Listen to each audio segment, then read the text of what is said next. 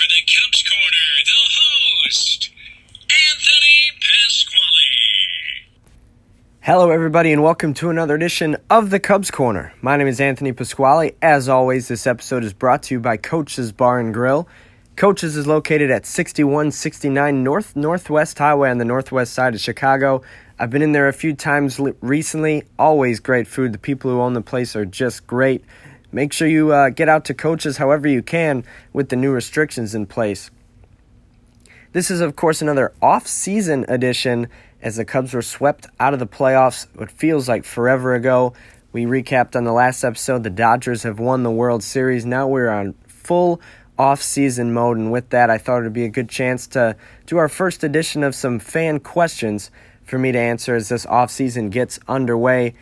First and foremost, this was an issue that was exposed in the playoffs, but with the bad batting averages for the Cubs and kind of across the board, do you think the Cubs will start looking better at bats instead of the launch angle approach? Um, this is this is a question that was pretty much answered by Theo Epstein in the offseason press conference uh, following the season's end when he said the definition of insanity is doing the same thing over and over again and expecting a different result. This Cubs team has Cubs team has done the same thing over and over again, and that's been swinging and missing too much, not getting on base enough, relying too much on the home run ball, trying to pop it up, and as a result, not being able to score runs, especially against good pitching and especially in the playoffs. I think they've scored one run in their last 20 something innings in the playoffs, haven't won a playoff game since 2017. Obviously, that needs to change. Maybe a potential answer to that is getting more guys that put the ball in play. The Cubs have been noted to be one of the worst teams in terms of contact rate over the last couple of seasons. So, getting that issue corrected is definitely a goal for this off season. Um, but the launch angle approach, analytics, all that, I know it took a big hit during the World Series, but that approach statistically has proven to work. Kris Bryant is a big advocate of that. Um, I've had his dad on the podcast, you all have listened. He says a much higher percentage of balls in the air lead to hits as opposed to balls on the ground. And the only way to get out of the get the ball out of the ballpark is to lift it. You know, Kris has one of those big uppercut swings, but aside from this year, he had been able to also hit for average. The entire Cubs team struggled for average, whether that was blamed on COVID, not being able to watch video in between at bats, or whatever it was. No player was really close to their usual average. The only one was Willson Contreras, and he was still below his average. Anthony Rizzo was over almost 100 points below his average. Kris Bryant, Javi Baez, and Kyle Schwarber all hung around 200, which is way below what they were expecting and what they're usually giving. So I think you will look at a Cubs lineup that is going to look a little bit different down the line. Going to lead to more hits, more people on base, hopefully leading to more runs for the for the big boppers to drive in. That is, if they're with us on opening day, which we'll get to later. But next question who do you think will make the starting rotation for next season? Well, the obvious answer, one and two, you have Yu Darvish and Kyle Hendricks. Kyle Hendricks, excuse me, both of them coming off of great seasons, sub three ERAs. Yu Darvish might win a Cy Young in a couple of days. Um, I would give the award to Trevor Bauer, but nonetheless, Darvish pitched phenomenally. Hendricks and Darvish are both under contract for a couple more years.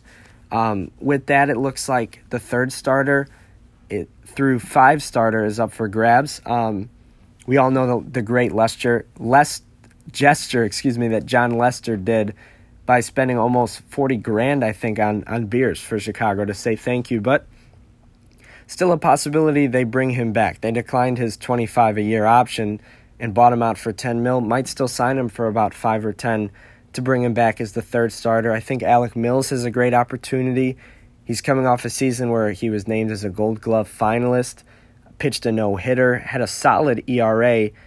And then you've got Adbert Alzolay, who finished the season on a really strong note with a 2.95 ERA, has about three or four plus pitches, and really looks like a guy that can grow in his third season. So keep an eye on him. Um, that would be five, and they'd all be five guys that were on the team this year.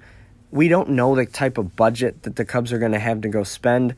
We don't know what the landscape of free agency is going to look like or what some of these other starting pitchers are going to command deal wise. Robbie Ray just signed a one year, eight mil. The Cubs could probably afford something like that, so keep an eye on those lower tier um, starting pitchers. I don't expect them to be involved in the, the Trevor Bauers of the world. Um, but if they do, that could just bolster this rotation. Next question What's the likelihood that Heyward could be moved? Um, everyone in baseball knows the Cubs want that contract off the books no matter how well he bounced back, is the full question. If you subscribe to the whole buy low, sell high theory, now is a perfect time to trade Heyward. Um, probably a good time to trade Happ too, but I don't see either of those two things happening. I think first and foremost, the contract would be really hard for any team to take, especially during the pandemic and uh, the question marks surrounding the economics of each team and the entire landscape of baseball. Um, but Heyward's also coming off one of his best years, both offensively and defensively. Named a finalist for the Gold Glove, didn't win it, but obviously his defense is great.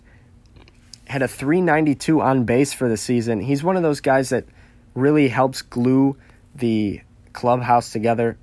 I think he's a guy they keep um, and ride the rest of the contract out, whether or not it was a good one or not.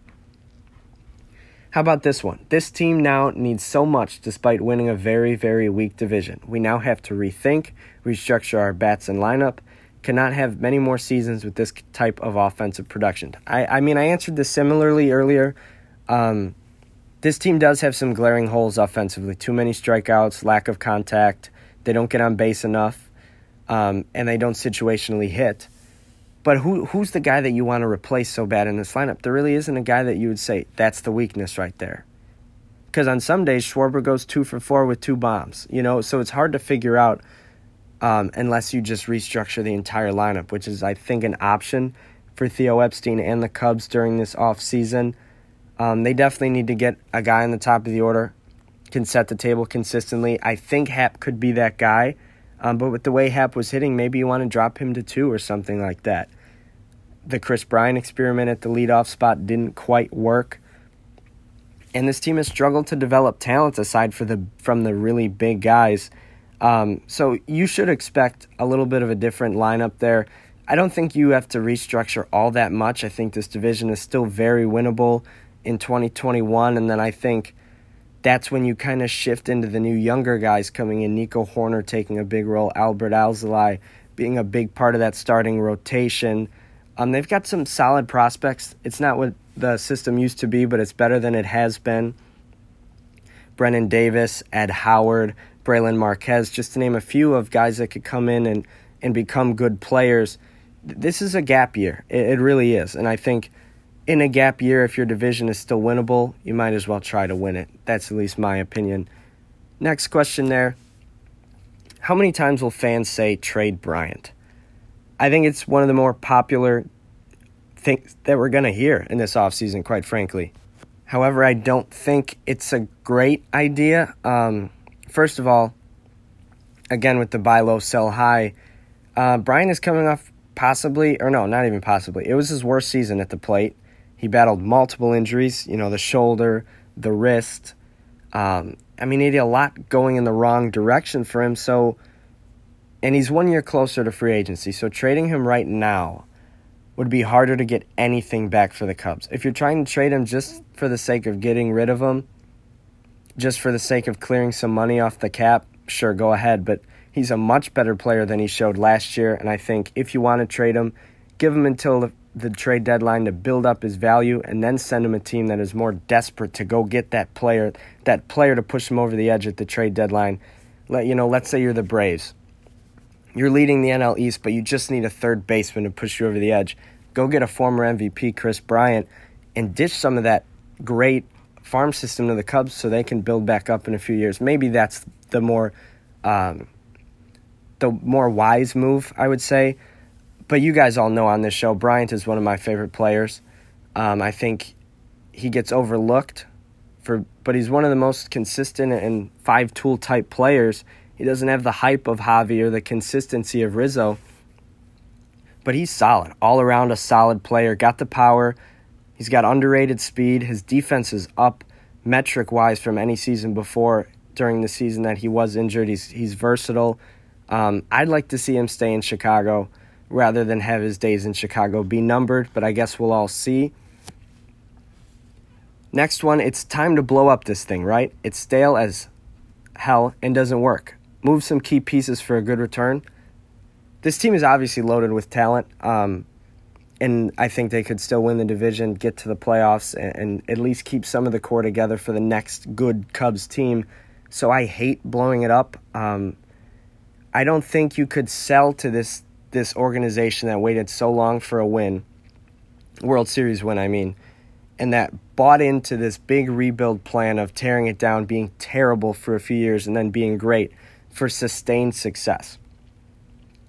It can't be sustained success if you tear it down every five years. That's not going to work. So I think blowing it up is not not what it's going to be. Obviously, the last four seasons have ended the same exact way. It's been disappointing. It's been the same players who have struggled in crunch time. But you have to realize these players are solid. They're talented. And first of all, the Cubs should be able to get something good in return if they decide to trade them. But also, like I said, a lot of these players are coming off bad years, only have one year of control left. Maybe you can extend them cheaper Maybe you can squeeze everything you have out of these guys and then extend them. Maybe you could squeeze everything you had out of, out of them and trade them for something better than you would get right now. It's there are so many unknowns with the pandemic and the economics of baseball right now that I don't think blowing it up or even shipping all these guys off right now is a great idea. I think if you wait a little bit, you could at least maximize your returns, if not see more out of these guys and make your decisions if you want to keep them as well. Next question How many pitching and hitting coaches does it take before fans realize that's not the problem? It's not the fans that have to realize it, it's the organization. The hitting coach, assistants, hitting coaches, pitching coaches have been changed almost more than any organization over these last four years that have seen the season end the same way.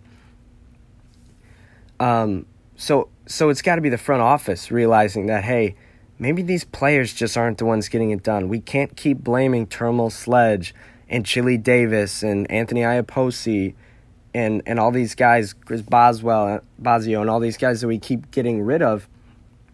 The fact of the matter is the players aren't doing the job.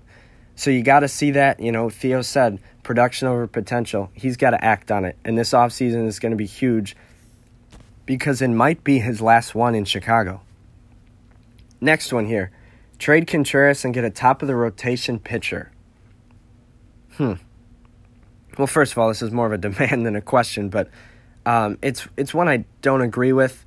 I think Contreras is one of the most talented and complete backstops in the league. Obviously, he's got the power, he's got the flair, the energy, the rocket of the arm, but he he was a finalist for a Gold Glove this year. The defense can't be a knock on this guy anymore. He's a complete catcher. He would return something big, but I also think he's young. He's got two years left of control. I think he's one of these guys that the Cubs can use to bridge the gap between the next era of good Cubs. All these young pitchers getting used to Contreras and having them be their guy as they come into the big leagues, start succeeding while Contreras is almost a star in this league. I think it makes way too much sense to keep Contreras. I understand you've got a really good um, backup in Victor Caratini, but we don't know what he would do in a full season and you know the staff really likes Contreras. Everybody likes Contreras in Chicago.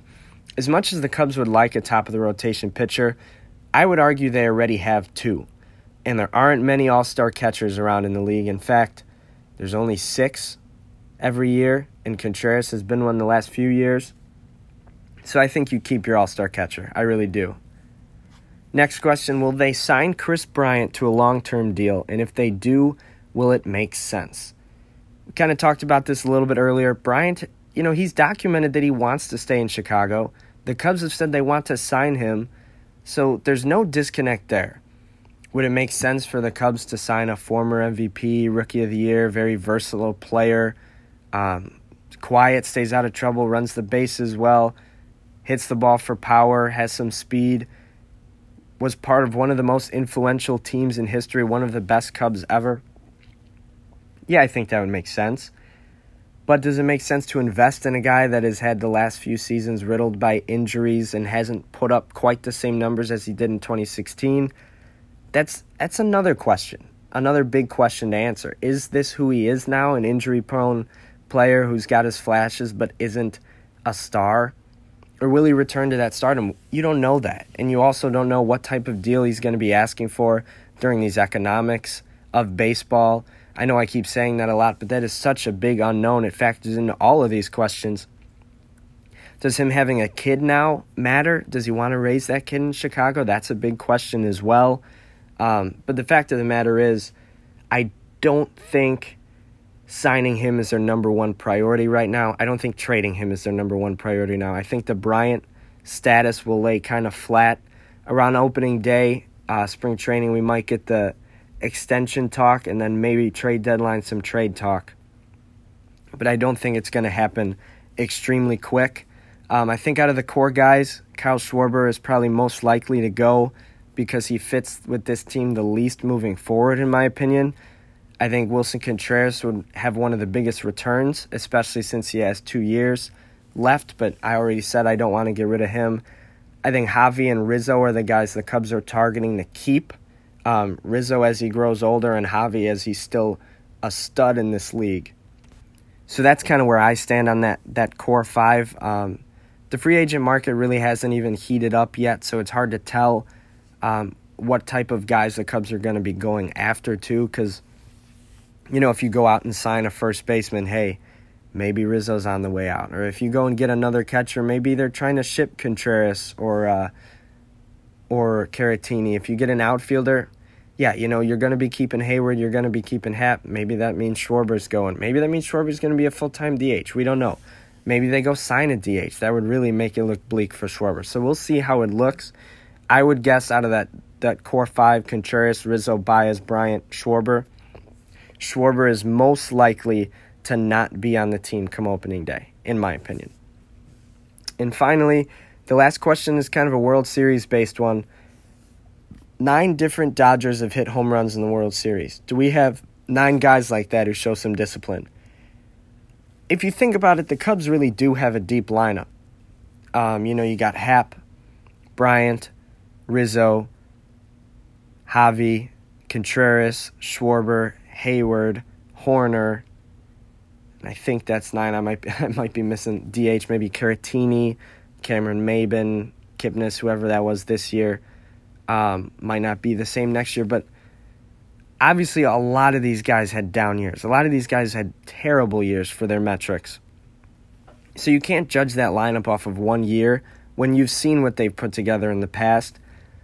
If Happ plays the way he had this year, Heyward keeps what he's doing, the rest of the guys return to what they're accustomed to, and you get a breakout from Hoerner, or you get some consistency from Hoerner, solid from Hoerner. That lineup is really, really good. Um, but they haven't shown it. They haven't been consistent. I understand that. I'm not just going to blow smoke up on this team's potential when you need to see production. And they didn't show it in 2020. A lot of factors might have contributed to that, but the fact of the matter is the Dodgers did they have loads of talent Bellinger, Pederson, Seager, um, Turner, Mookie Betts. I didn't even think about him. So, so no, the Cubs don't have that type of talent. They don't have that type of consistency. They don't have a farm system that they continu- continually funnel in to the big league squad and then still have the money to go out and get guys like Mookie Betts and, and sign Clayton Kershaw and, and keep Walker Buehler and – all of these guys get Machado at the deadline a few years ago, and Greinke and Darvish, and the list goes on and on. Um, with with the type of market the Cubs are in, they're one of the few big market teams in baseball. The Dodgers are the epitome. The Dodgers are what you're trying to be. The Cubs had it in 2016. They even beat the Dodgers, um, and it looked like they were heading that way. They're just not quite there. They need more consistency out of their offense in the playoffs. They need a better farm system that can keep funneling guys in. I mean, Gavin Lux, Corey Seager, Bellinger, these weren't guys the Dodgers just went and bought. The difference is the Cubs have had to use money to fill holes. The Dodgers have had no holes and used money to supplement. That's what makes the Dodgers so much better than the Cubs at this point. And that's why the Dodgers window is still wide open and the Cubs have to navigate this economic issue with baseball and the front office, try to change leadership, and also maintain playoff status, but they haven't been good enough to win. So they haven't gotten the draft picks to develop talent, et cetera, et cetera. One domino hits another, and the Cubs find themselves wondering what do we have to do to get back to that level where the Dodgers have stayed at that level for the last near decade. So that's kind of where the Cubs want to be. And this offseason is going to be huge to get there. And I think uh, as, as more news comes out, we're going to be talking, we'll be answering some of your questions over the offseason as the Cubs try to bridge this gap, stay competitive, but also open the window to a new era of Cubs success. But that wraps it up for your fan questions. If you have more, you know how to get a hold of me on Facebook, Twitter, um, of course, the Cubs HQ website as well. Um, we plan to be having some big guests coming in this off season, getting back into the one a week episode every Monday. That's what we're looking for in this off season. And thank you all for listening and being a part of the Cubs Corner. For now, that'll do it. As always, this edition is brought to you by Coach's Bar and Grill and available on Apple Podcasts, SoundCloud, and of course the Cubs HQ website. But for now, thank you all for coming to the Cubs Corner.